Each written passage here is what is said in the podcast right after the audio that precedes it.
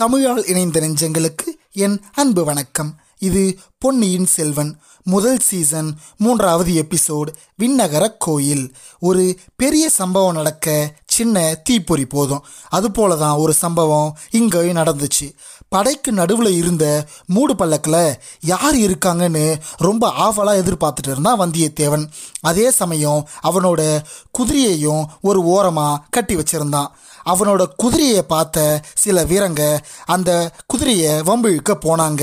இது உண்மையான குதிரையா இல்லை பொய்க்கால் குதிரையா பார்த்துடலாம்னு ஒருத்தன் அந்த குதிரை மேலே தாவி ஏற முயற்சி பண்ணான்.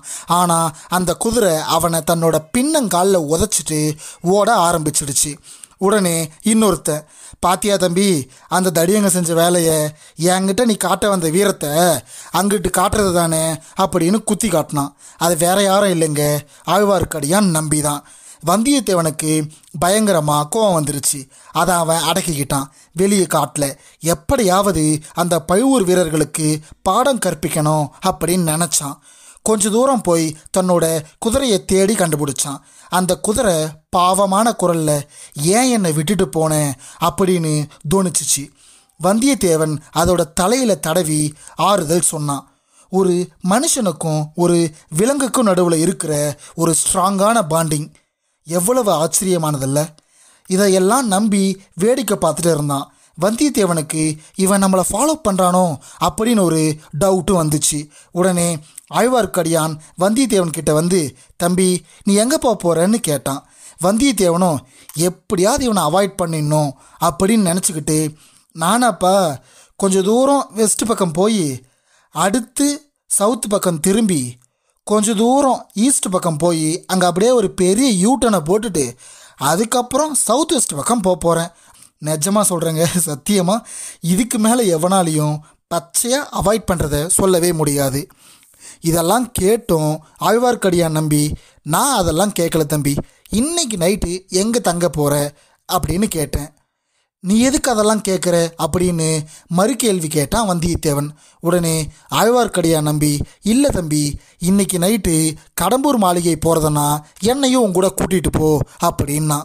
வந்தியத்தேவன் ஒன்றும் புரியாமல் ஆழ்வார்க்கடியான் நம்பியை பார்த்து, உனக்கு எப்படி அது தெரியும் நான் கடம்பூர் தான் போக போகிறேன்னு அப்படின்னு கேட்டான். இது என்ன தம்பி ஆச்சரியம், இன்றைக்கி நைட்டு எல்லாரும் இன்க்ளூடிங் பெரியவர் முதற்கொண்டு அங்கே தான் தங்குவார் அப்படின்னா. பெரிய பழுவேட்டரையர் ஸ்டே பண்ணுற இடத்துல தங்குறது எவ்வளவு பெரிய சான்ஸ். ப்ளஸ் அங்கே தங்குனா அவர்கிட்ட ஏதாவது ஃப்ரெண்ட்ஷிப் ஏற்பட்டுச்சுன்னா அது நான் செஞ்ச பாக்கியம் அப்படின்னு நினச்சான் வந்தியத்தேவன். ஆனால் அவரோட வீரர்கள் தன்னோட குதிரைக்கு செஞ்ச காரியத்தை நினச்சதும் அந்த எண்ணம் போயிருச்சு.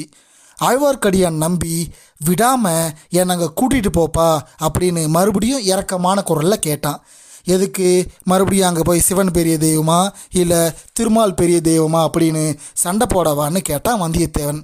சண்டை போடலாம் இல்லைப்பா, இன்றைக்கி நைட்டு அங்கே விருந்து ப்ளஸ் களியாட்டம் சாமியாட்டம் குறவை கூத்து எல்லாம் நடக்க போகுது, அதெல்லாம் பார்க்க எனக்கு ஆசையாக இருக்குது அப்படின்னா ஆழ்வார்க்கடியான் நம்பி. சரின்னு எப்படியோ ரெண்டு பேரும் கன்வின்ஸ் ஆகி கிளம்ப ஆரம்பித்தாங்க. பாட்டு பாடுறதுல ஆழ்வார்க்கடியான் நம்பி கில்லாடி.